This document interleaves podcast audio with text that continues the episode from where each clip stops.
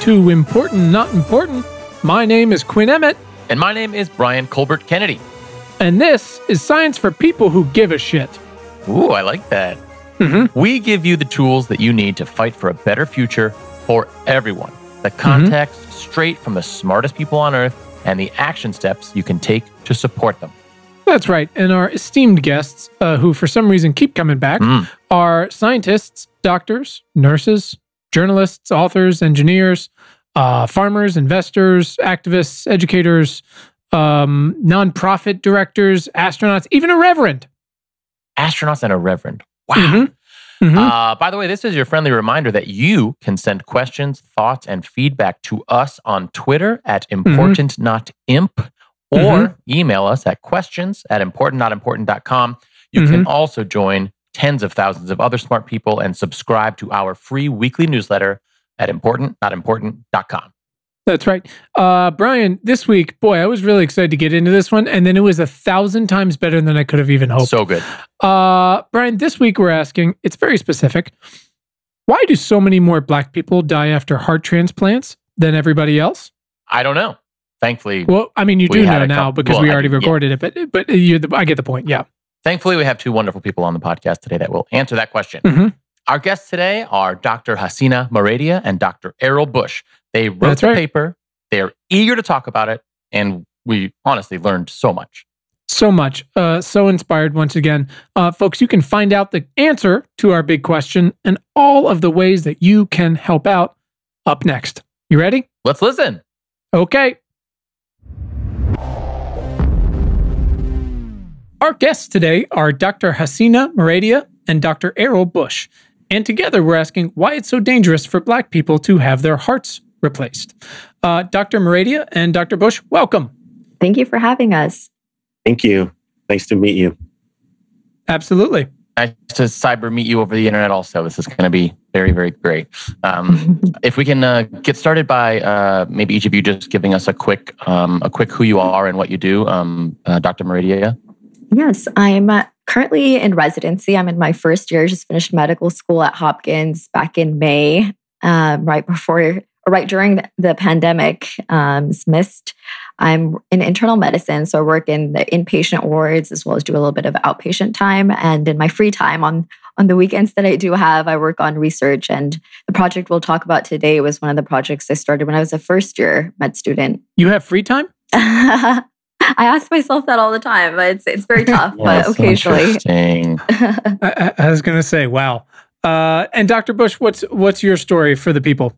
Hi, yeah. So um, I'm Errol Bush, and I've been at Hopkins for a little over five years now. I'm the surgical director of um, lung transplantation and advanced lung disease. Um, and um, I finished my training in 2013 at University of California, San Francisco. Was on faculty for a while before being recruited to come to Hopkins to lead the program here. And my interest has really been in lung transplantation outcomes and and uh, trying to sort out some of the disparities that um, we see in transplantation care. Um, and that's one of the projects we'll talk about today. Awesome. So, so you, what you're saying is is lung transplant wasn't enough for you. You had to you had to branch out. That's correct. In, in my spare Gotcha. time. Yeah, uh, once again, it's so weird how we keep talking to people that are just like Brian. Um, just same exactly like me. Yes, same yes. same CV, same aspirations. Oh, That's my. great. um, thanks for that, Quinn. Uh, thank you, doctors, very much. And then just a quick reminder uh, to everybody and, and for you too. Uh, our goal on this show is to provide some quick context uh, for our question or our topic uh, for the day. And then we'll dig into action oriented questions and what everyone out there listening can, can do about what's going on. That sound good? sounds great. Awesome. Um, so, Dr. Maredia, Dr. Bush, uh, we do like to start with one important question, uh, something to set the tone a little bit. And remember, you're here for a reason. Uh, instead of saying, tell us your life story, if you could each answer, uh, why are you vital to the survival of the species? it's a very deep question to start off with. Christina, but you take that It first. is. Setting the tone here. One day we're finally, yeah, exactly. One day we're actually going to do a compilation of everybody's answers. Some of them are amazing, but they all start with laughing. So, well, I'm glad I'm I'm with the majority on that. Um, I think I'll, I'll I'll frame this as I think the work that we do is definitely very vital for the betterment of our species, for um, improving the planet as we know it. I think as physicians or as researchers or as both of us physician researchers, I think we're doing science, in particular epidemiology, to better understand these massive disparities that have been going on for years and years, if not decades, in our health system and advocate using our science for justice and more health eh, healthcare equality. And I think that for me, what's gratifying is being able to do that at the microscopic level with patients individually, and then also being able to have more far reaching outcomes with doing things on a larger scale with these large data sets that we've been working Great, with. yeah. Now I have to follow Awesome. Hasina. See, Uh, not so hard. Yeah. So, um, you know, Good luck. I, I went into medicine because I wanted to help people, which is a pretty much what many people say when they're interviewing for medicine and uh, going into this field. Uh, but even at a young age, my parents, who were like very religious, my father was a pastor, just really instilled in me to give back to the community. And I didn't come from a family that had um, a wide variety of means by any chance. Um, and so it was really give back with what you have. So whether that's sort of giving someone a hug or once you have resources, you can contribute. Um, so I, I've obviously developed a, a great technical skill and then I can offer someone lung transplantation.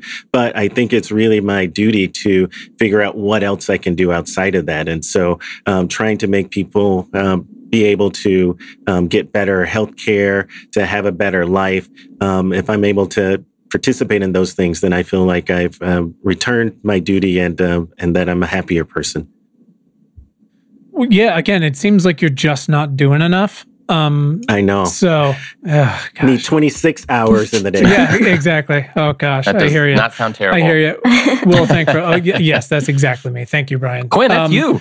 Uh, I always say my my you know we we, we joke uh, we- we're very proud of what we do we joke but you know I always say wh- when when my children grow up and ask you know when, when climate change hit and public health and oh the antibiotics fail what are they going to say? I'll say I had a podcast. Um, so pretty excited. Um, awesome. So I'm going to just do the world's quickest little context for everybody out there little uh, lowest common denominator so that we're all on the same page before we get into this thing. Sometimes this is uh, more philosophical, sometimes it's incredibly nerdy. Uh, today is kind of uh, just a, a quick uh, bit of both of that. Um, we, we, we recognize that Brian and I are, uh, we try to feel like we have done a better job, at least over the past uh, year and a half, of, of transparently recognizing and, and leading with the fact that we are uh, two white men in America today who are, are very privileged on a number of fronts, and that that's becoming more clear by by the day. So before we get into outcomes, which is a bit of you know what your research was focused on, or, or output, uh, the results of, of what happened, I want to talk about uh, inputs and and how we get to a place like this, how we got here, um, but not just what happened in the hospital to make these results so skewed, um, and because these things can be uh, complex, and and I try and uh, to to fully understand the machinery uh, for so many of these things. Again, whether it's something like climate change or clean energy transmission, transmission or battery storage or uh, something like this, it, it means working hard to dial things down to first principles, um, which I, I'm really trying to study and get better at. Um, so all the fundamental building blocks, the the immovable pieces of a machine of, of a problem, um, and and we'll get into those. But again, just to say things out loud, systemic racism is a choice and it has been a choice for 400 years.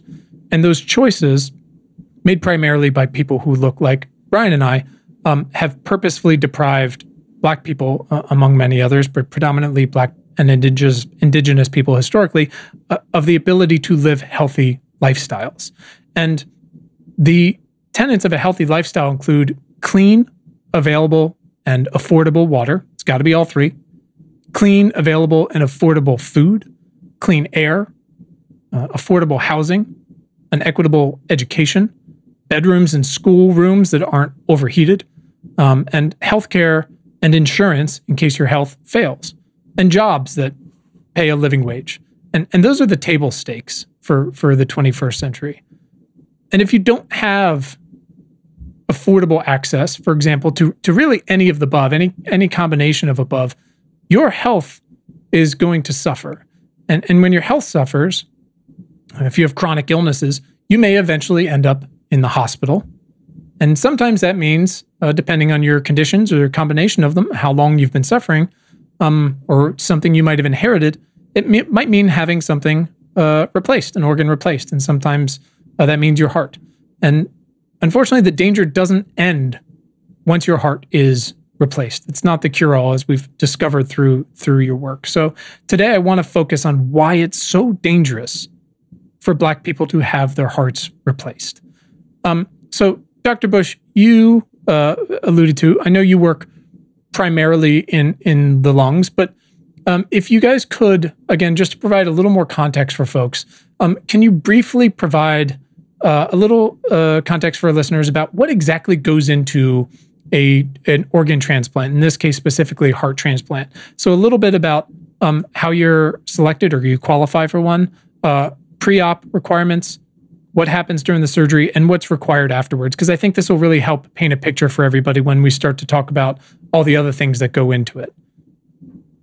Yeah, thanks, Quinn. Um, I I like. I think you hit the nail on the head here. So, organ transplantation is a very complex operation. It involves a very prolonged and um, time course in terms of healthcare as well as the resources that are needed in order to um, help take care of the person.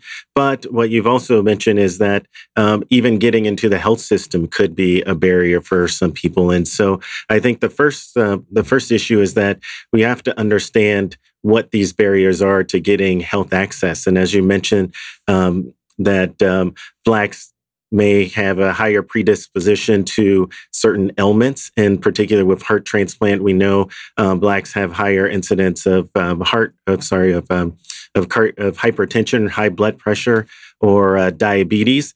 And those diseases, when they manifest, they're manifesting a lot earlier in African Americans, and it makes them have much severe heart disease, and um, and that may cause their their hearts to fail at a at a younger age um, compared to the the the majority population. When that happens, the the uh, the person then needs to seek medical care, and um, there may be barriers um, in seeking uh, medical care, even if it's their primary care physician. Someone needs to be able to leave their job in order to go to that, uh, to seek that medical attention. That primary care person has to have an interest, even though it's their duty to take care of these patients. They have to be, not have a bias against that person and their social situation in order to help take care of them. And then when they realize that they have such a severe problem that their heart is failing, they then need to be referred to a more specific um, specialist, like a cardiologist or a heart failure um, cardiologist that can try to optimize and save their heart before it gets so severe that it really needs a heart transplant. Mm. Once it's decided that they need a heart transplant, then it's another transplant system that they need to get through. So they, they have to have someone who respects them and cares for them enough to refer them on to transplant. That can be a potential barrier to getting people in the door on time.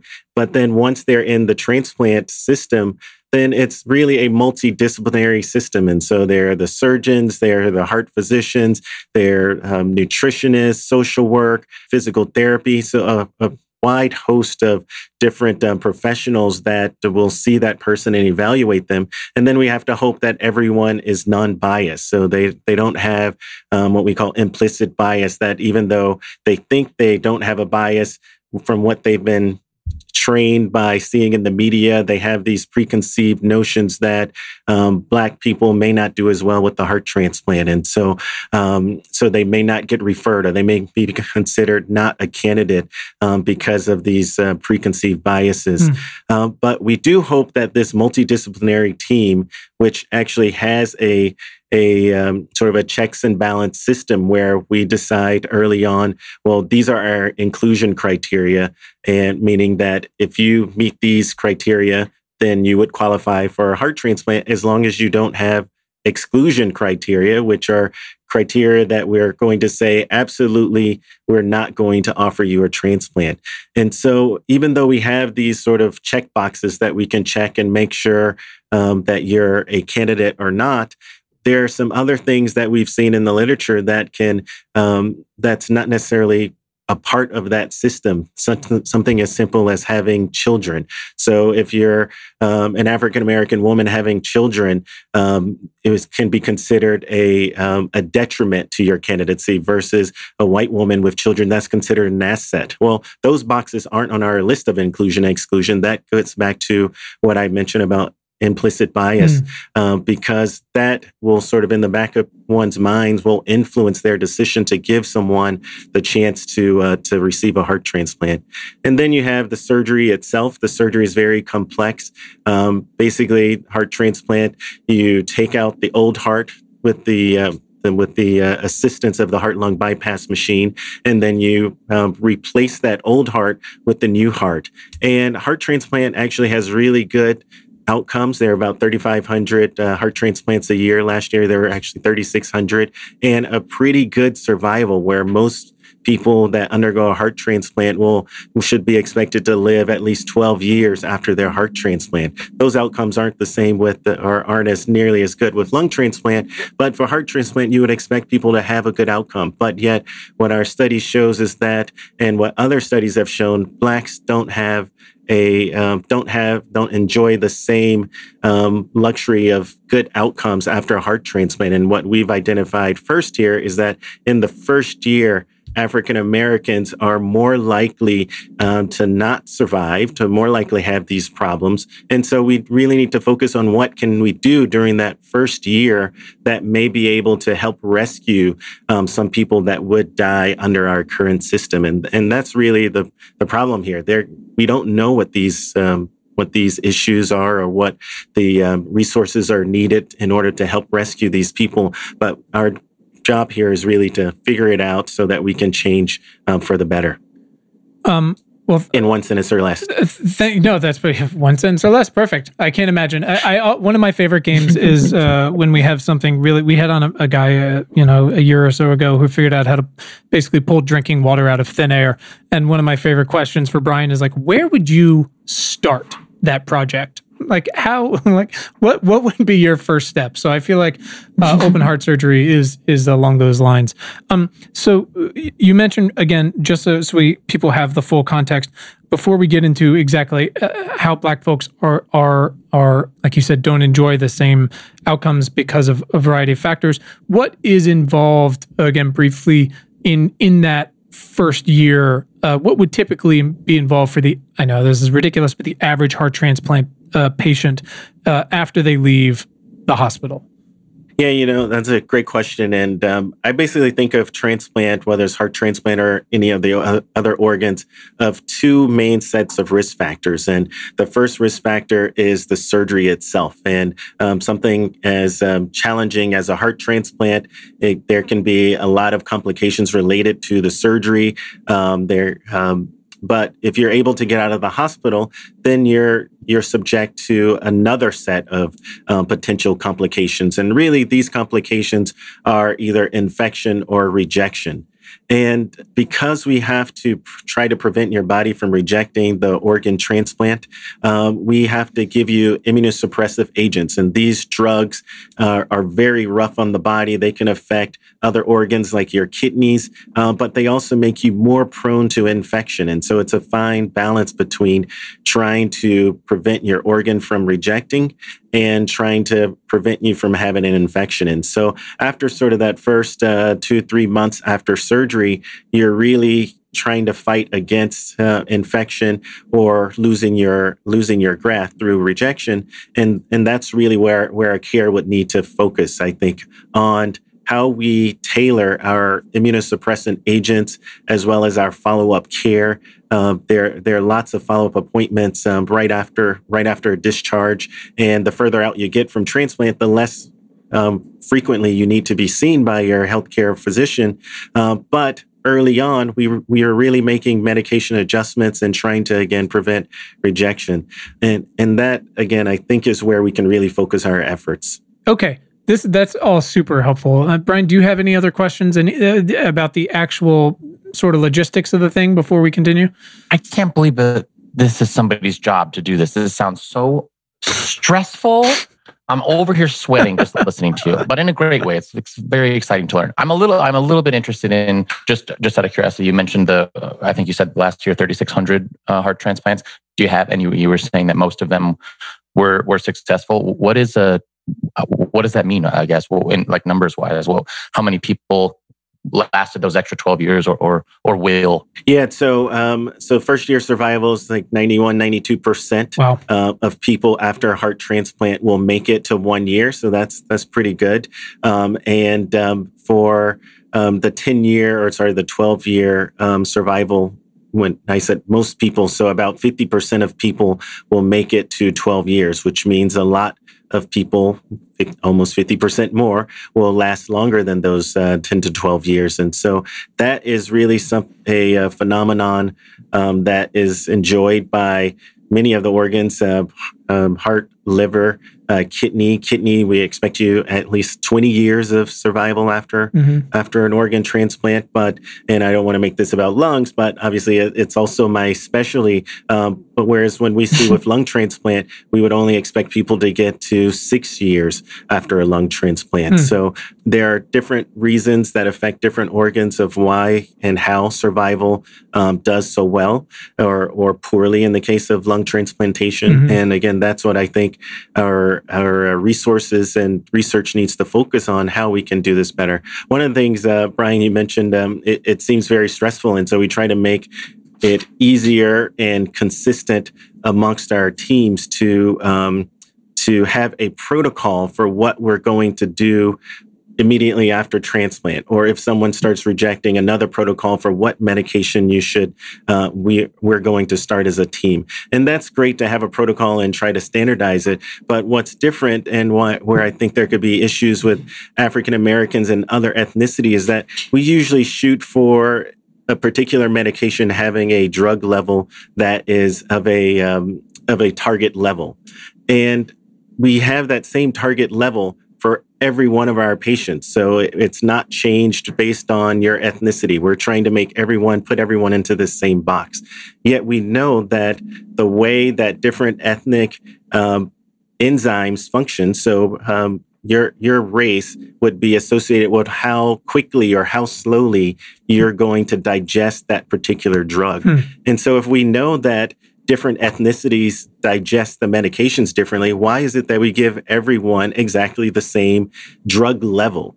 And maybe that's what's contributing to why we see differences in outcomes. Maybe African Americans uh, uh, are more immunosuppressed um, with the same drug level. And so we need to hmm. decrease that that amount of immunosuppression or vice versa. But we, we really just don't know. And and that's we're, we're really just seeing the tip of the iceberg. Sure. But as you've alluded to and, and have highlighted here, we know that there's a problem. And now what are we going to do to fix it? The, the last piece of context I, w- I would love is, I, again, you've alluded to specifically how um, this is a, quite the interdisciplinary affair from pre-op to to to op to, to afterwards. Um, I don't know if there's an available number on this, um, but I imagine that these resources are not uh, the resources to do this uh, a heart transplant are not available uh, everywhere. Um, do you have any sort of concept on on how available uh, heart transplants are nationwide? I guess if there's X number of hospitals, what percentage or something like that. That's a great question. I don't know the specific numbers. I, I do know organ transplantation is performed in very specialized centers.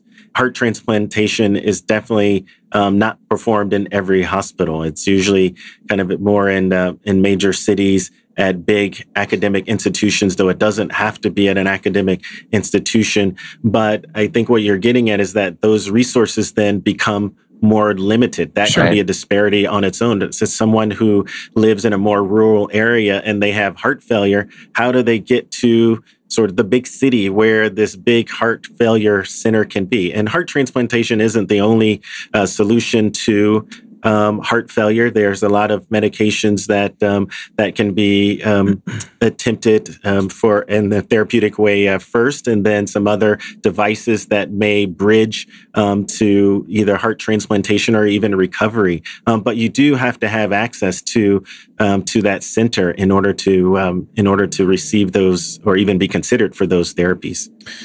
Sure. Yeah. And, and uh, you know, I, again, I think about, uh, like you said, the disparities and how they just add up the further you go down the funnel. And, and yeah, I, I imagine discovering if you, if you live in a more rural area, um, this is another hurdle you'd have to get over. At the same time, I remember, uh, we talked about somewhere, um, I don't have the exact statistic in front of me, but, um, that, uh, was pre-COVID. I, I, I believe the research was from pre-COVID that in Los Angeles, folks going through the public health system waited something like 80 plus days to see a specialist. Um, and that there were a, a, high number of, of deaths because of that. Um, and just thinking that, you know, even if you basically, even if you do live in a place with a number of large hospitals like Los Angeles with Cedars and UCLA, et cetera, um, that doesn't guarantee anything, really. Um, so just trying to think about that sort of pyramid of disparities, like you were saying. Everything's going great in Los Angeles, guys. Uh, yeah. um, Dr. Maredia, I want to dig further into uh, who is is being affected here. You you mentioned, you know, young people being being part of your research, and I think it's easy to think, you know, oh, heart disease, probably a decent percentage of older folks, but they're not actually the ones having the issues here, right? At least as as documented in, in your paper. So, what what have you figured out? Uh, what's what's going on with young Black people? And and heart transplants and and why? Why is why is it happening? Yeah i think the results were also very surprising to us as well. I think surgical complications or complications from procedures tend to affect older recipients more. So it was very surprising to us that it was the young recipients and that in decades of looking at disparities research which was known in cardiac uh, transplant outcomes that we didn't really know what subgroup it was. It was kind of just uh, overall disparity that was established, and we didn't know whether there were subgroups um, within within Black recipients who had who were driving the uh, disparity, which we found was the case with young recipients. There wasn't, if we look at the age is 61 to 80, there wasn't a significant difference in outcomes. And over time, the disparities have actually narrowed in the older age categories, but persisted in the in the younger age category. So I think some of the motive we ultimately don't know why. I think that will be the next step is why why are these young recipients at higher risk? But I think some of the things that were motivating us in looking at disparities by age was potentially young recipients, as Dr. Bush mentioned, have significantly fewer resources. I think that being in this age group um, in general, I think there are adherence issues. When you're young, you may not fully understand, feel invincible with with your health when you're not feeling poorly. And it's hard to remember to take your medications. I will be the first to admit that i'm i'm not perfect with remembering either. And i'm don't have very many i don't have complicated medical history um, compared to heart transplant recipients. So i think that's a big issue that needs to be addressed. Um, i think that as technology changes and like this 18 to 30 age group are essentially millennials and i think being able to improve adherence for them whether it's through um, technology like reminders or apps that can encourage them to take medications on time or to seek out care and educate them better is definitely an important area to explore more. Uh, socioeconomic disparities, we looked at that as well in the study and insurance differences between Black recipients and uh, non Black recipients as well. And there's a lot more private insurance in the non Black recipient group.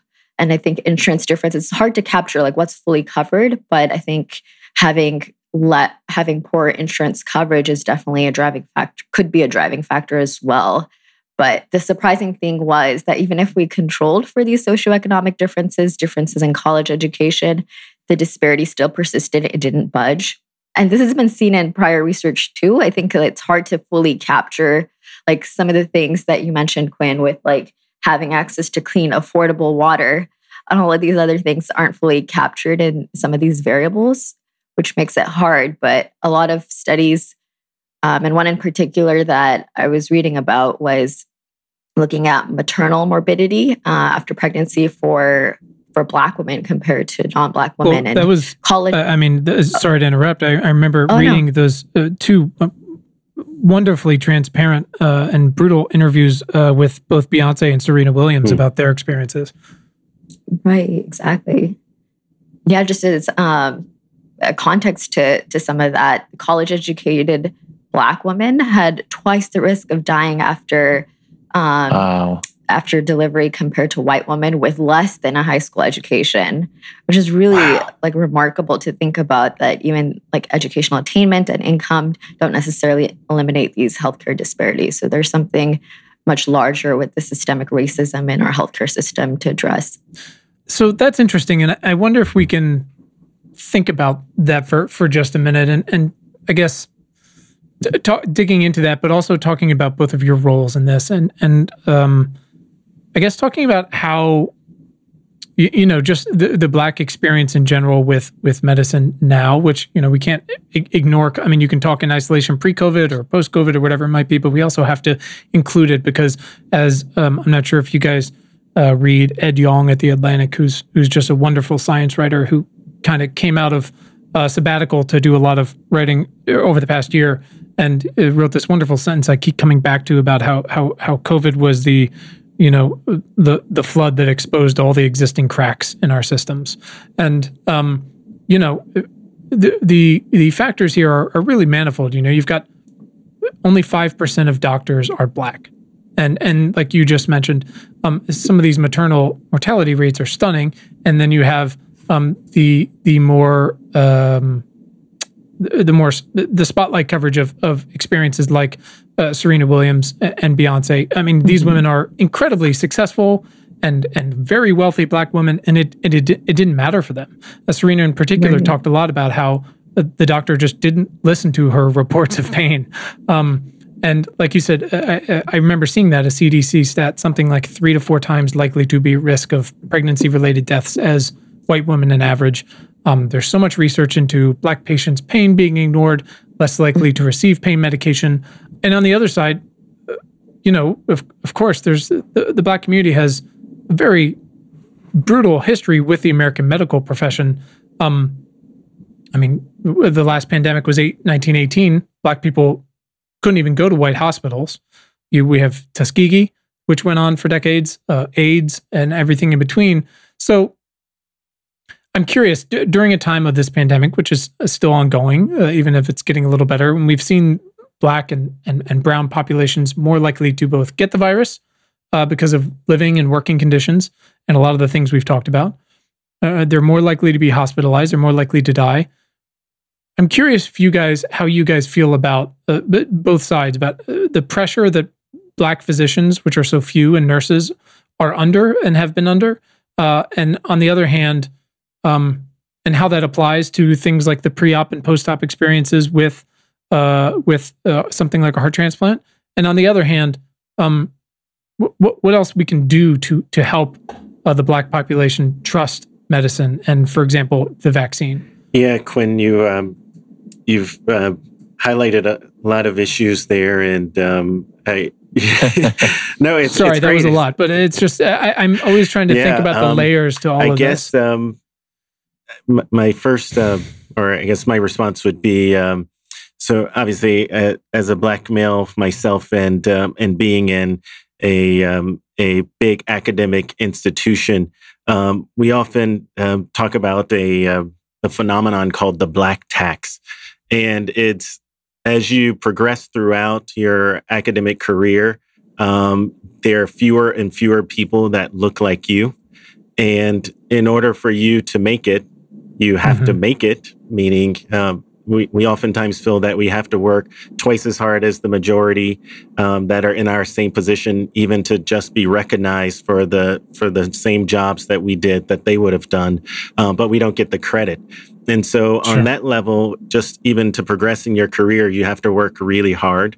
the The tax part of it, of black tax, is that because there are so few black people, the higher you go, you also every time you need a a more diverse committee or diverse sort of um, group in order to solve some issue. If you're the only black person, you're always the one that's chosen, and so by doing that, you're you're also having you're putting more work on that person in order to participate in those committees. And obviously, we we want to do it, but we also have our our career and other duties that have been um, given to us. And so it just really becomes very taxing, even um, even that portion of just how you get through your day to day in academia. And then the other question you asked about, so how can we help the African American community community? And I mentioned how I went into medicine. I, I really want to help people. I want to give back to the whole community, but especially the African American community. And in order to do that, I have to have the time to be able to sort of be engaged with the community and tell them about my experience. And certainly we come up with these opportunities where we might invite like high school students and college students to come into the hospital and to, and to uh, see what it's like. But what they really need to be able to see are other physicians that have made it that look like them. And you mentioned that there are only 5% mm hmm of uh, doctors in this in this uh, country that are African American. And the even more sad part of that, well, only 2% of the doctors are African American males. And you know, there's the other pandemic that's going on is that African African American males have such a shortened uh, life expectancy um, that's lost to other violence within sure. the community. And so it's there's a there's a there's a lot of um, systemic issues that play a part in decreasing the African American trust in the healthcare system. They don't see people that look like them, so they automatically distrust. Um, that person may not have their best interest, or they may not understand their their culture or that pain is the same whether you're black or white, that black people don't have a higher pain tolerance, which is ridiculous, right? But um, that is a myth that was spread mm-hmm. several decades ago and has been perpetuated. Um, I think Hasina kind of reminded me with this project uh, because my age puts me in the third oldest age category. And I like to think that I'm a young person, but that me makes me too, you you and me that both. makes Doc. me think about the fact that well, how how can I identify with this with this younger cohort? And again, it's how how if if I'm in this third oldest age group, um, I ha- I must have these sort of preconceived messages that have been sort of um, that I've gathered over the years, and it's hard for this medical system that's so old and established to really look back at itself and say, well, these things we really need to change, unless someone highlights it to you, because otherwise you think, well, that's normal, right? And so um, it's it's the first step is talking about it as you're doing here um, and then the second step is we need to understand what interventions we can do and and how we can do it or in, install those uh, interventions uh, most quickly and in an effective manner such that we can uh, again help rescue people improve healthcare improve the life of um, of, of everyone. Doctor I, I, wonder if you can just spend a little more time to, uh, uh, on sort of your your personal side of things, one of our earliest guests and and inspirations for the show and heroes uh, is this incredible marine biologist, Dr. Ayana Elizabeth Johnson, and uh, she is outspoken about uh, the ocean and climate and her experiences as a as a black woman in in America. Um, and she wrote a piece for the Washington Post this summer in the middle of everything. Um, titled "I'm a Black Climate Expert: Racism Derails Our Efforts to Save the Planet." And I just want to read a quick quote here because you talked about the black tax and how you see fewer black people and how, how it is how it can be exhausting to have to kind of constantly you know qualify. Um, and she wrote toni morrison said it best in a 1975 speech. The very serious function of racism is distraction. It keeps you from doing your work. It keeps you explaining over and over again your reason for being. As a marine biologist and policy nerd Building community around climate solution is my life's work. But I'm also a black person in the United States of America, and I work on one existential crisis, but these days I can't concentrate because of another. And I wonder if you can speak to that a little bit about because you you um, you know you mentioned the the other existential crisis, the other pandemic, which is um, you know black life expectancy, especially for black men, which was actually getting better pre-COVID, and now it's back to something like a six-year exactly. difference um, on average. And I know that's actually exasperated in some places. Um, so, if you don't mind, I wonder if you can gauge a little bit with that and your experiences, and whether just seeing more black doctors is is sort of our superficial thing that could that could make yeah you know um, I think having more African American physicians it's um, on the surface, it may seem uh, superficial, but it's very important. Uh, now, um, I, I just think that our youth are discouraged. They don't feel like there's anything that they can do that will make a change that the the the outcome is still going to going to be the same and when you look at sort of what has um, spawned our recent sort of rioting and race matters um, the, the relationship with policemen, especially for black men, that you're not given the benefit uh, right, I, it shouldn't even be considered the benefit of the doubt, but you're already assumed to be guilty and and you're going to be shot if you don't listen. And it just gets very frustrating that yes we have to deal with this issue when we're trying to also advance other causes and and it's not getting better. And so for our young african american uh, children and other underrepresented minorities when you're faced with a a social environment where you just seem like you can't get ahead and that everyone's trying to keep you down it, it gets very daunting and uh, and and discouraging. And so, what we need is for um, our young underrepresented minority children to feel encouraged. And um, there should be more programs that uh, that are trying to get people into science and technology sort of classes and give them opportunities. There there are lots of children out there that have the talent to do what whatever task they're um, they're challenged with, but they just don't have the opportunity to demonstrate their talent. They're, they're automatically presumed that they're not going to be able to do it, or they're in an environment uh, where um, their schools don't have the resources in order to allow them to do those things. And so it it is kind of right now it's this never ending cycle that um, people can't get ahead.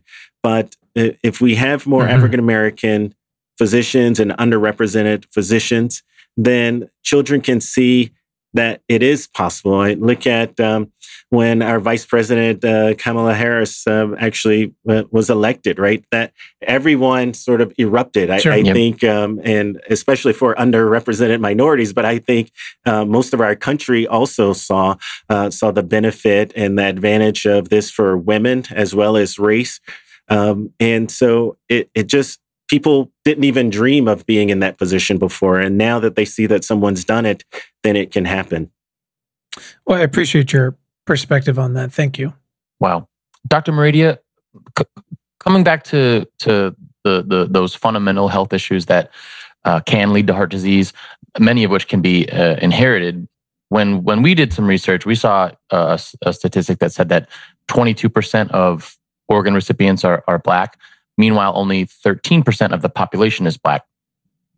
Uh, if Black people in particular, and, and mostly Black young people, uh, as we discussed, are, are facing these hurdles on organ transplants, that means about a quarter of organ recipients are, are at risk for much worse outcomes when you've both mentioned that the outcomes should be you know pretty good do you do you feel like your recent work has received as much attention as it should uh, and you know, and what are the next steps for both of you?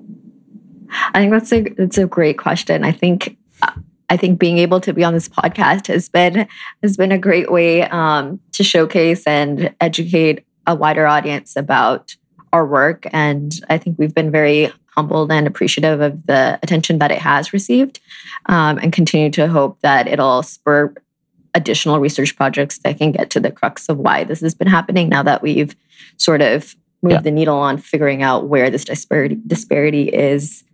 I think concrete things that um, we're hoping moving forward can be done is having trials and having studies that are focused specifically with this high risk group to be able to look at the nuances. I think they're big data. I love being able to analyze and ask these questions with a large N value that gives us great results um, and understanding of what's going on at the national level. But one of the disadvantages is we don't have mm-hmm. sort of the nuanced, specific clinical data that we need and the experiences that these individuals are going through. So I think the next step is being able to understand at a microscopic level the experiences that these young Black recipients are having. What are the barriers to their care? What is what is their experience with our flawed healthcare system that we can rectify moving forward? Are, are you are you both in? Are you going to be furthering this research like you, yourselves? You all in? I think we need a, a multiple multidisciplinary group. Maybe yeah, more definitely more people. I think my can the two of you just make this happen? I don't understand. I think my my personal skill set is in epidemiology and looking at like big data and um, being able to identify these trends that have gone um, unnoticed. Yeah. And I think while I, I I'm very attached to this project, as Dr. Bush knows, mm. I've been working on it for five years now. Um, and I love wow. I like oh it's it's been like such a rewarding experience, and I I definitely do want to push it forward and do other studies that can further um, reduce disparities, identify disparities. I think the clinical studies is a completely different skill set, and we hope that like our colleagues can can help us in that in that direction as well. Do you does it make you feel better or worse that everyone on Twitter is an epidemiologist now? Does that do you feel like that's supportive of your occupation? Especially with with the COVID outbreak, it's, it has definitely turned everyone into an epidemiologist. So helpful. I'm glad that there's interest and there's um like a better appreciation for the importance of it. Um, so I I will take it in stride, but I think that there can be um, uh, misinterpretation of of data and studies, especially with these COVID vaccines and other studies. Yeah.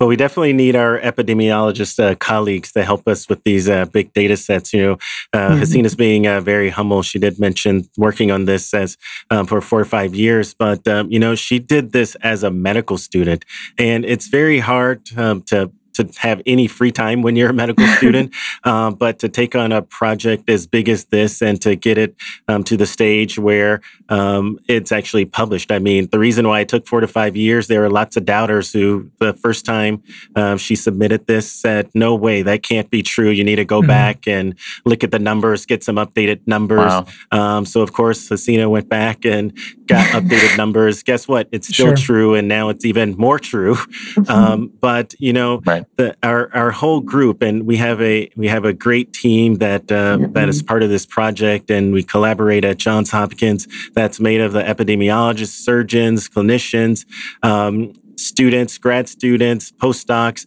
um, the and we call it sort of the ERGOT lab, the epidemi- epidemiology research um, group of organ transplantation. And this is a really big think tank with lots of minds that we think about these problems of disparities, whether it's um, socioeconomic, geographic, um, other healthcare disparities, and and we look at these data sets to try to figure out is there a problem? What is the problem, and when does the problem happen? And you know, this this is a great study that um, Hasina was able to to, um, to to to bring to fruition, and that we've known for decades that African Americans do worse in heart transplantation. Mm. We we still don't know why, but at least what we got out of this study is that there's a one year period that's very early mm-hmm. in mm-hmm. their care. The first year that we can try to focus our, res- our research on. I mean, if you're thinking that people usually live for 20 years after a heart transplant, it's very hard to look at that whole 20 year period and try to say, okay, we're going to make mm-hmm. a change here. But now we've given the clinicians and policymakers a, def- a finite period where we can look at it. We can devote our resources to it. We can implement clinical studies and clinical trials to address these disparities um, and try to um, design some policies that will that can help resolve these disparities. And, and resolving the disparity, it, you might some people may think, well, it, that's only going to affect the black people, but it actually affects the whole system. Heart transplantation as a whole will learn from um, from these new interventions and and new policies. Everyone will increase their survival. It's probably applicable to other mm-hmm. organs, um, and um, as a healthcare system will really benefit by by this research and investment of resources. there's, a lot, there's, a, there's a lot to do.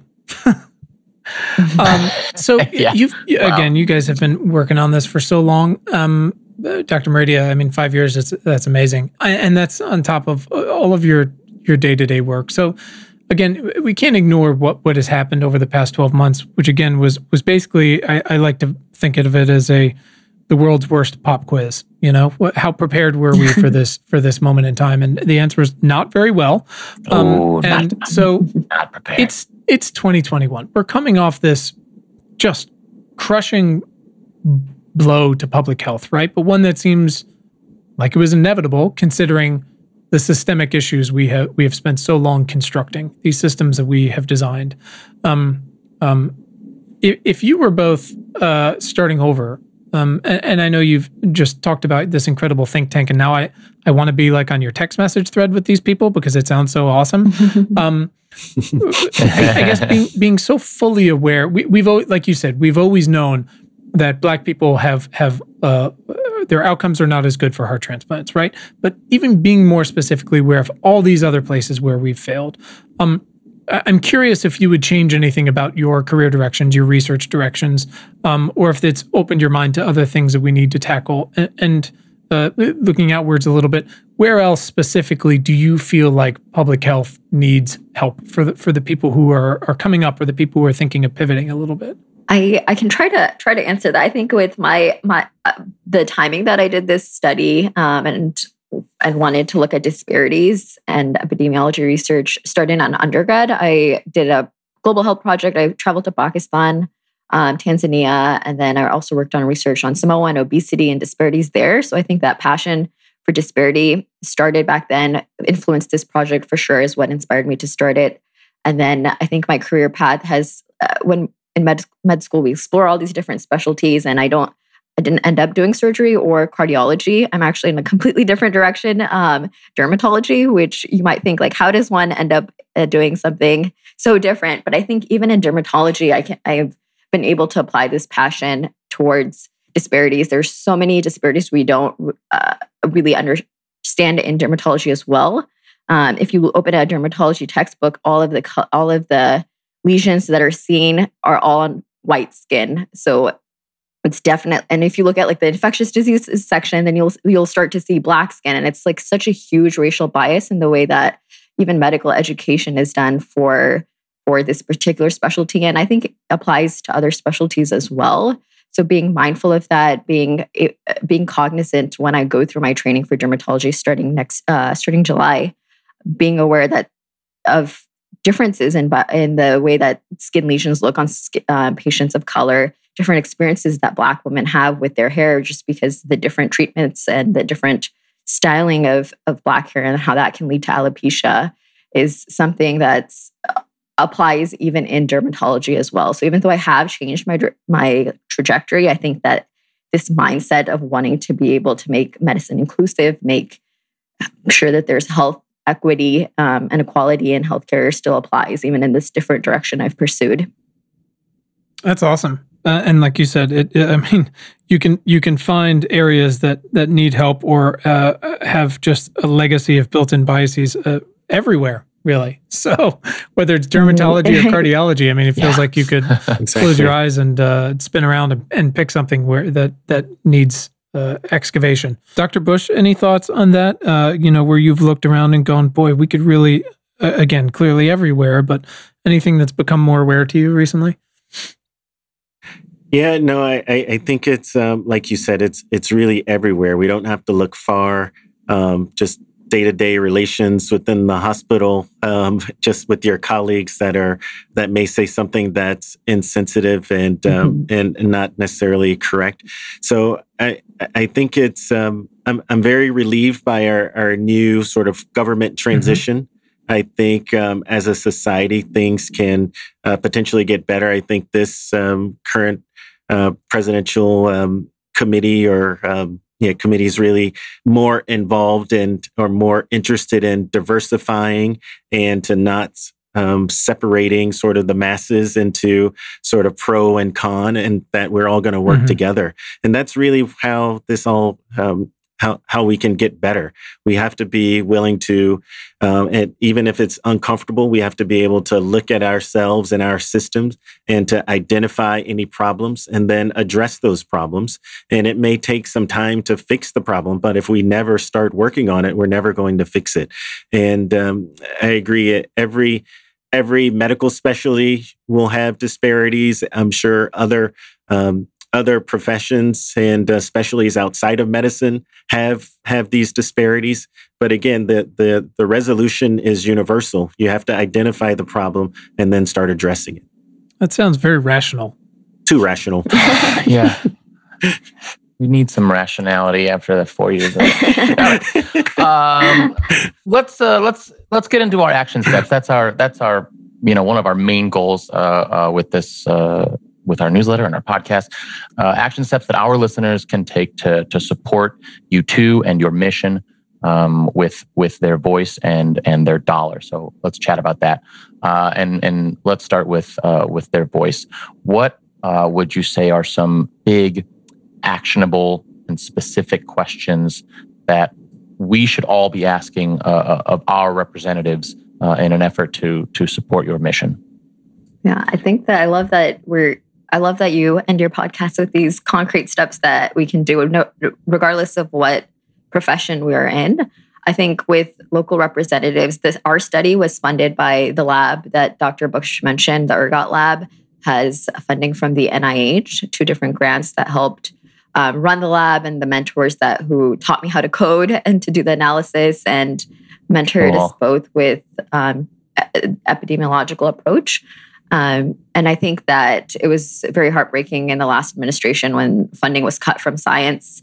And I think as um, as constituents of our constituents asking our local representatives to be mindful of funding for science and being able to ensure that agencies like NIH, CDC are adequately funded so that we can keep fueling these huge think tanks like Dr. Bush mentioned and having these groups that are able to look at uh, big data or do other research addressing disparities is critical. So I think when we when we're looking at what we're who we're voting for, being mindful of local representatives who are in support of of making sure that science is well funded, I think is one great one one big step. And then I know you have a lot of scientists uh, listening to the podcast as well, and I think a New England Journal of Medicine article just came out a couple days ago, and the first step they said is actually documenting these disparities. Uh, it's traditionally been discussed in editorials and commentaries, but we need concrete data like our project has shown to to document the disparities and how wide reaching they are with with actual outcomes for black recipients is also another step to take yeah, and I agree with everything Hasina said. And um, I think, Quinn, you mentioned earlier in the podcast about um, sort of disparities uh, with underrepresented minorities in COVID. And so, uh, because COVID is the now, it's very fresh in all of our policy policymakers' minds to um, to approach them now and to say we want to get rid of these healthcare mm-hmm. disparities. How is it that we are tolerating this? We, we even get reports of sort of the the rich people going to the the more impoverished areas where the vaccine is available mm-hmm. and taking those vaccines from the from the lower socioeconomic um, um, which is further um, um, accentuating the disparity. But I think because it's fresh in everyone's mind now that this is the time for everyone, majority and minority, to reach out to the policymakers and to say, let's make a change. Let's in, enact something now that can help to resolve these disparities. Right, because that's the thing. Uh, the the virus, right, SARS-CoV-2, uh, which produced um, this this disease, COVID, to which we were all, you know, this was a novel virus. We were we were all susceptible to it, um, but at the same time, there were large large demographics of people uh, of which we have built um, generations and generations of of health disparities and wellness and lifestyle disparities, uh, many of which are inherited, and that can be either uh, medicinal or it could be socioeconomic right? Um, from heart disease to to housing that made COVID more dangerous um, for people who are not white. And and this is the moment to to look at those things and say these people didn't just die of COVID, right? They, they these people didn't have right. to get it. We we have to deal with these systemic things and we have to start from from from the bottom up we have to deal with like why is this this way why does this have to be this way why have we decided this um, so, uh, but like you said, I'm I, I look I'm I'm excited about the the current direction certainly, um, and and I I hope they can I hope they listen and I hope um, they're ready to do a lot of this work. It seems like the folks that are assembling um, are ready to do that. Um, so all we can do is keep pushing.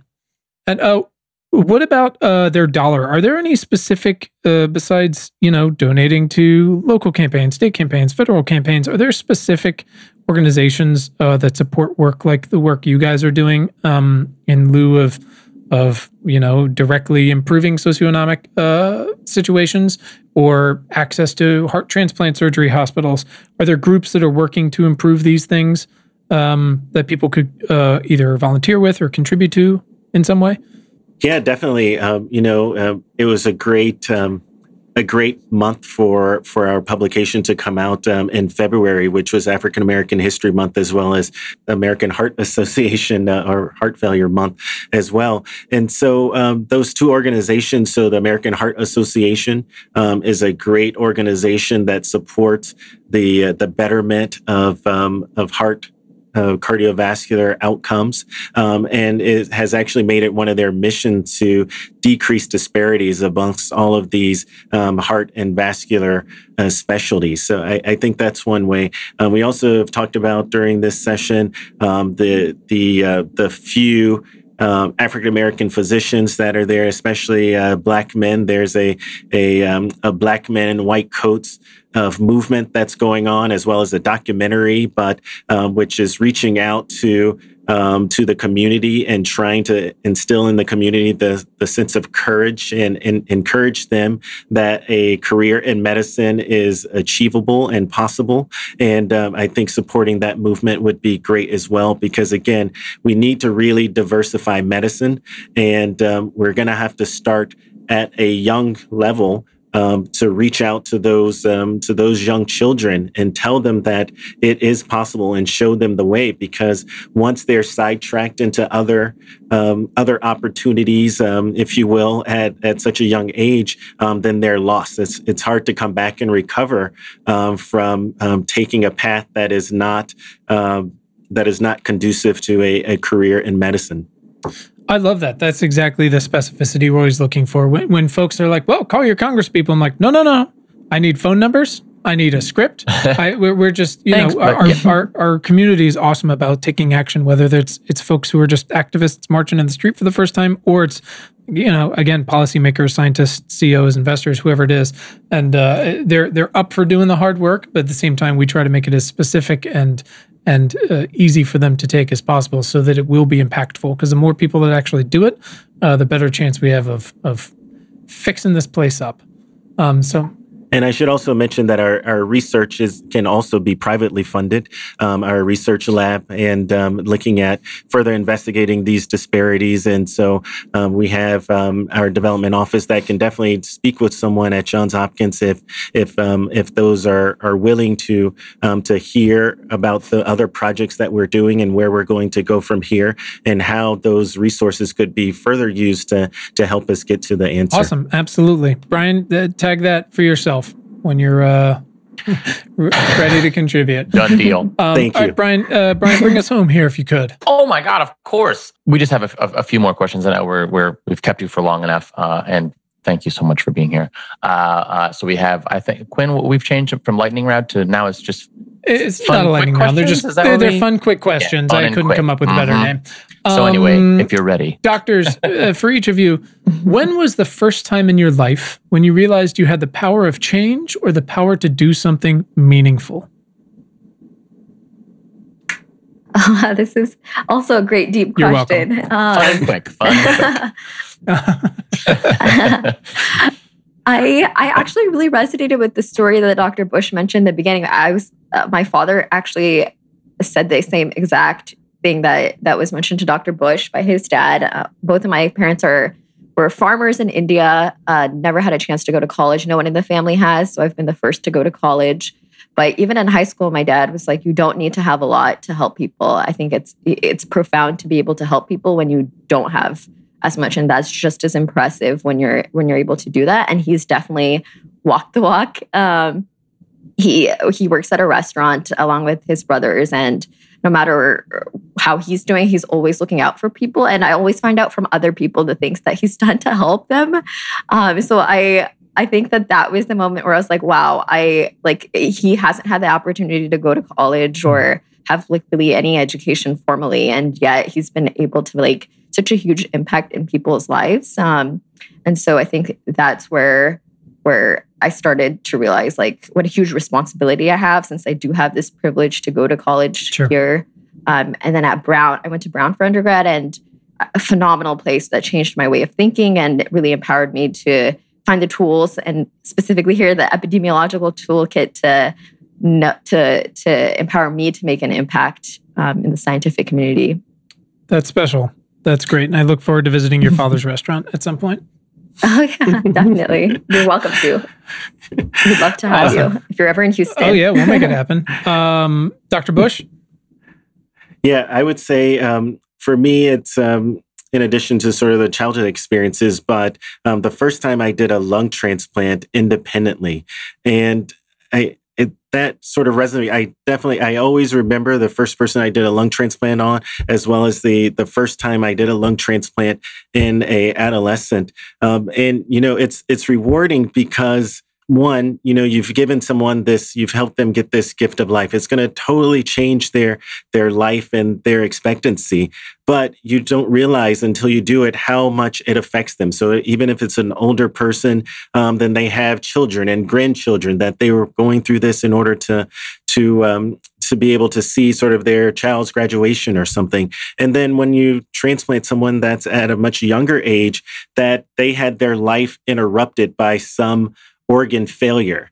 And they still had many goals that they wanted to achieve in their life. And by them having a successful transplant, they're now able to uh, go and, and achieve those goals. So I've had uh, people after transplant go on to graduate from school, go on and get married. And then they invite us to come to their wedding wow. because it was something that their parents thought they were never going to live long enough in order to even get married um, when with certain diseases. And so it's, uh, it's not only, it's, it's obviously uh, very self gratifying, but it's very rewarding and appreciated by the patients themselves and for many of their generations to come that uh, that you've touched. And and that's is and, and obviously transplantation we we can't um, be we'd be remiss not to mention that transplantation only happens um, by a donor and a donor's family being gracious enough to allow at a, a time when they're grieving that someone had to die in order for a transplant to occur.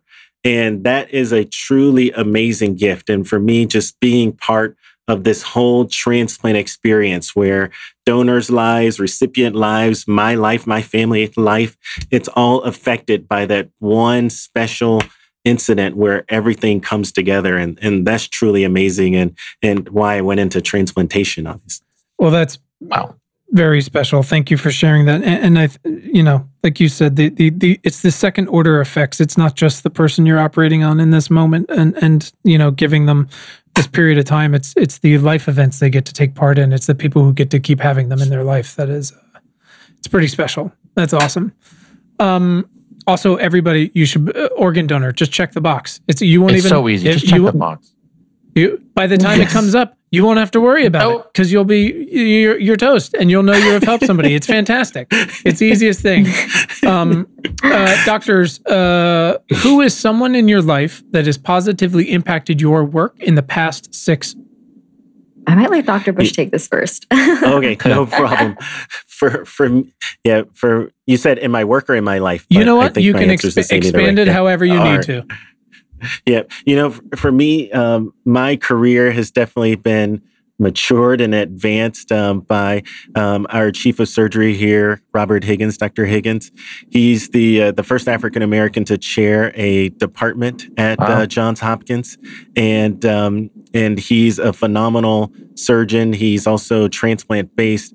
But when he came to Hopkins about six years ago, it was his mission to diversify surgery at Hopkins. Mm-hmm. And he has really taken that um, to heart um, there. And it's not just racial diversification. We have lots of women um, that um, are obviously very well uh, qualified and technically gifted that are also uh, leaders in the department of the different divisions. And it's and our our division or sorry our department is much better because of this. So we have now fresh ideas coming in from all walks and all sort of representation within the department and and it's better.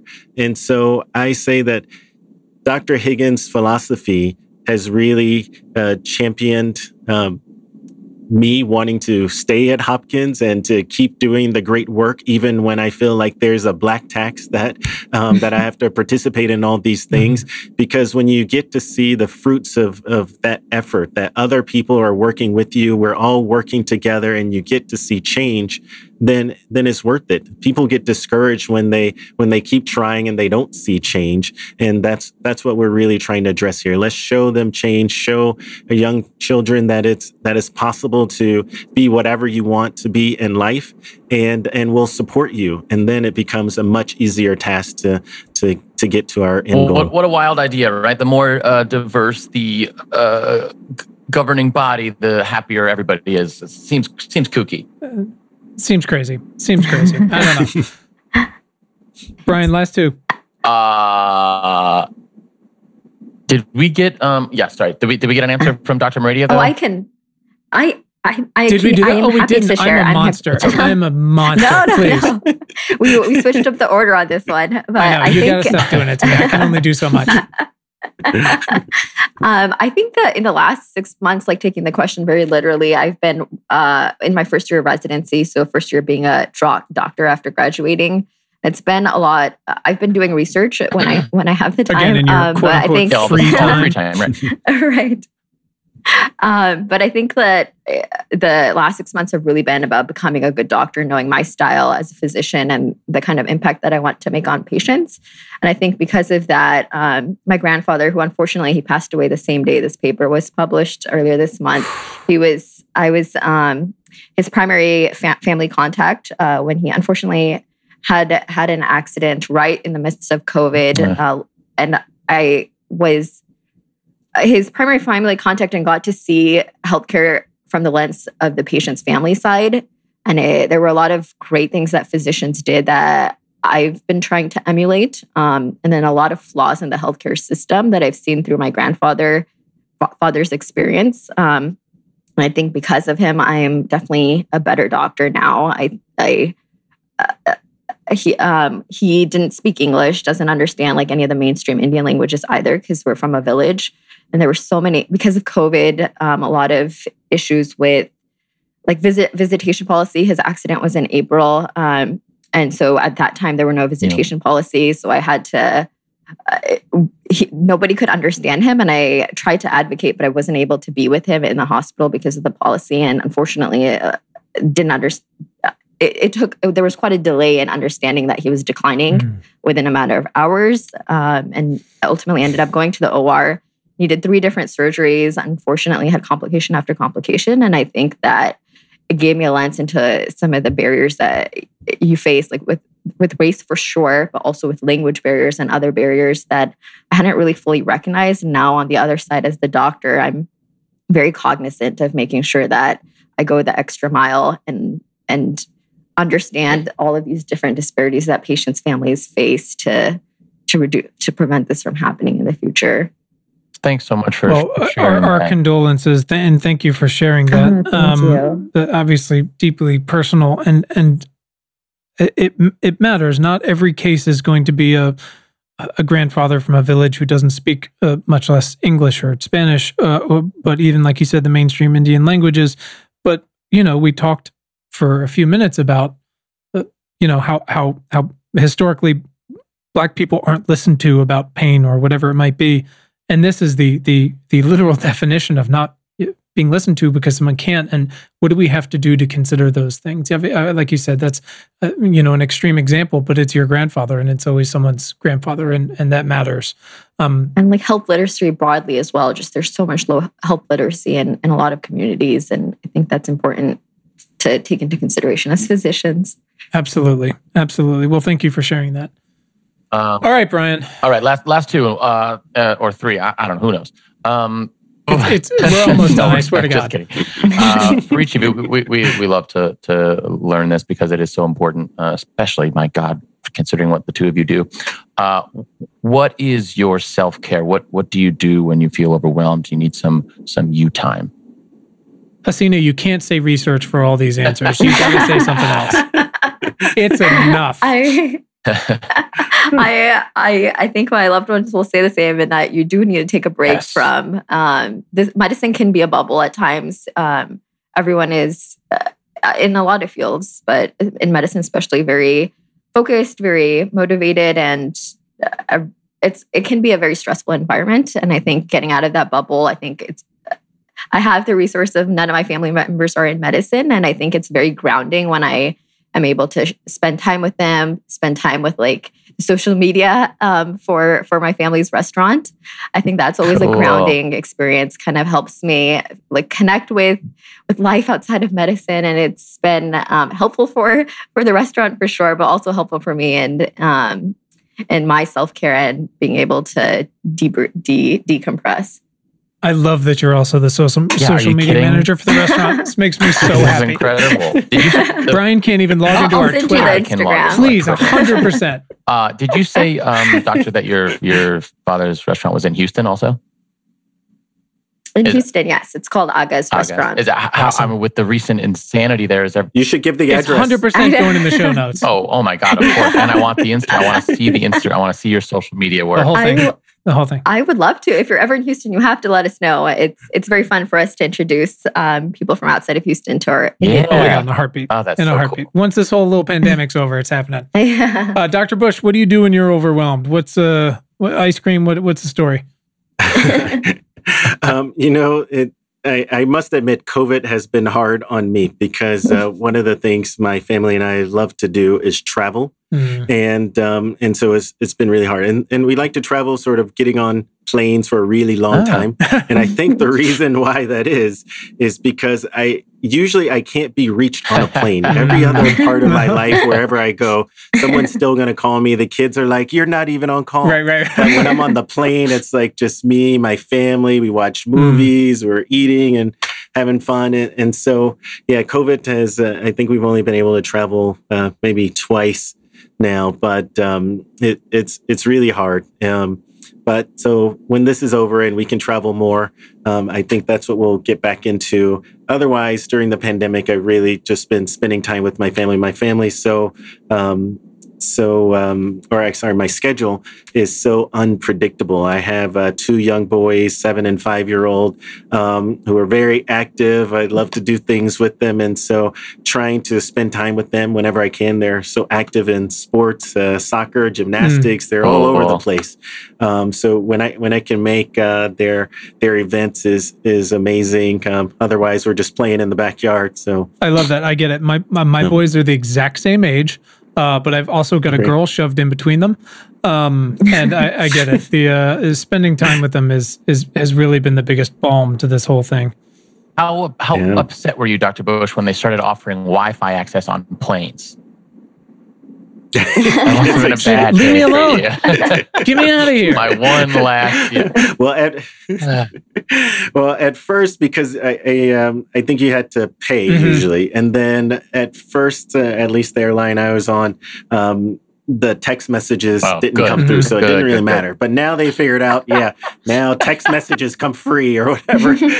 you can Yeah. text or Just, whatever. what do I but have to do? So it is getting getting ridiculous. Yeah.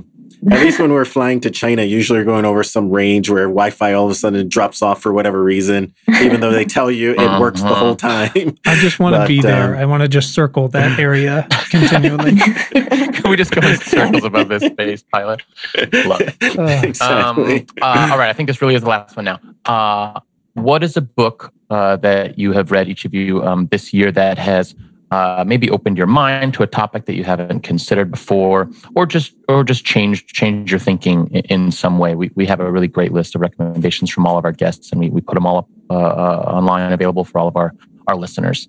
You know, I, I don't get to read um, non-medical stuff um, very often, but uh, one of the books and actually the the movement that I uh, mentioned earlier, uh, Black Men in White Coats. Um, there's a book as well, and in this book, it shares um, the stories of different uh, Black men going through their journey into medicine.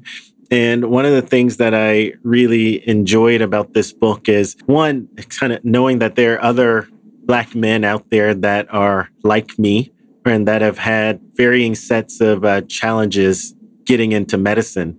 But usually it's all kind of um, summarized into simply someone, there was a, um, there's a challenge getting recognized and getting into sort of getting the education that you needed um, being discouraged along the way, not being supported because people don't see you as that particular type of profession. And uh, and then once you get into the profession, having to continue to work hard. And it's sad that we we many of us have similar stories, uh, but it, it's rewarding to know that so many other people have um, have uh, made it through this uh, arduous process, and that um, that they that we we can make it, and that um, that once once they make it, they that um, that they'll they'll be successful. And it and again, it's once they succeed, then for the generations behind us, seeing that um, it, it is possible, we can come from different different backgrounds and make it, and um, and so that's that's very rewarding. Awesome, thank you for sharing that. That is that is, man, exemplary. H- how you have time for anything is beyond me. that's awesome. Uh, Hasina, I think one of the books that is very relevant to our work and also that I think people in outside of medicine would really enjoy is um, The Immortal Life of Henrietta Lacks. Mm, It's actually, um, she was a patient, Henrietta Lacks was a patient at Hopkins. Um, many, many, I'm forgetting the exact year, but she had cervical cancer and cells were taken without her knowledge or her consent. And now these cells, they were found to be essentially immortal. They were able to replicate and a bunch of projects were able to be done with, with her cells. And this was all without her knowledge. Um, without any compensation to her family. And a ton of like modern medicine has emerged from it, including some of the research with the COVID vaccines as well. Oh, oh. Um, and I think it's eye opening in terms of like some of the injustice that has been done with Black patients um, at, at well known institutions like our own Hopkins um, and being able to understand some of the reasons why there is a lot of um, distrust with the medical system is because of a lot of things like this, like Tuskegee trials that you mentioned as well. Um, I think it's a great read for people in and out of medicine. awesome. Yeah, it is a special one. I believe they made a, a movie with Oprah. I think. They were trying. I think that was in in the works. Oh, I did actually see her in person when she came to film, but Oh I don't know God. that it was actually. Oh my God.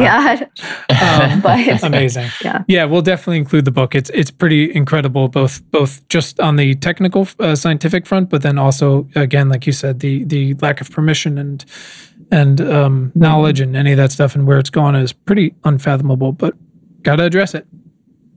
Um, guys, this has been incredible. Really Uh, incredible. Can our listeners stalk you on the internet, follow you online? Is there somewhere uh, Twitter or where the project lives, something like that? definitely. Um, my handle is at h maredia on Twitter. Beautiful, Dr. Bush. And, yep, and I'm um, Errol Bush, MD. Awesome. Awesome. Easy Probably not too many people. And um, because I'm in that third age demographic, I, I just Oof. Get up there. I just got on Twitter uh, two months ago, so uh, Hey! please Oh, boy. follow me. I don't have many followers. I'm working on it though. Done deal. Well, look. uh, Honestly, you- same. Same, even though I'm in the first category. Yeah. I mean, just eons between you two. Um, I did see. Quinn that you followed me today, so thank you. Yeah, absolutely. I'm just. I'm trying to help where I can. You know, it's the least I Thank can you. do for an, for an old person like yourself. Uh, uh, guys, thank you so much uh, for your time today, for your candor, uh, for for the thought you've put into this, and obviously all, all of the work you've done, not just this research, but on a day to day basis. Uh, and Hasina, everything you're going to do. Clearly, Dr. Bush is nearing the end of his career uh, with Yes. with his late stage, um, but thankfully, there's a future out there. Um, we'll try to keep Brian out of your way where we can.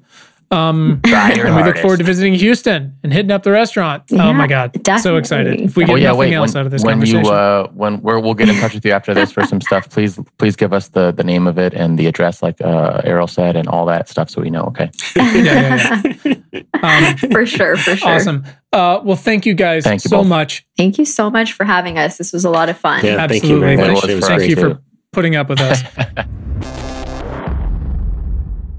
Thanks to our incredible guest today, and thanks to all of you for tuning in.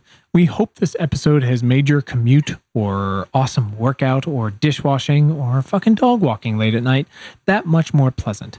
As a reminder, please subscribe to our free email newsletter at importantnotimportant.com. It is all the news most vital to our survival as a species.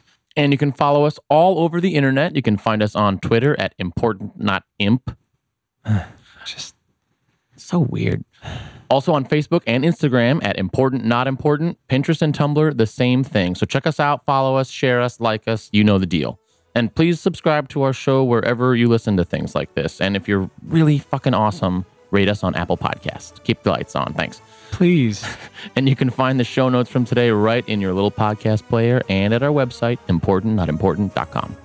Thanks to the very awesome Tim Blaine for our jam and music, to all of you for listening, and finally, most importantly, to our moms for making us. Have a great day. Thanks, guys.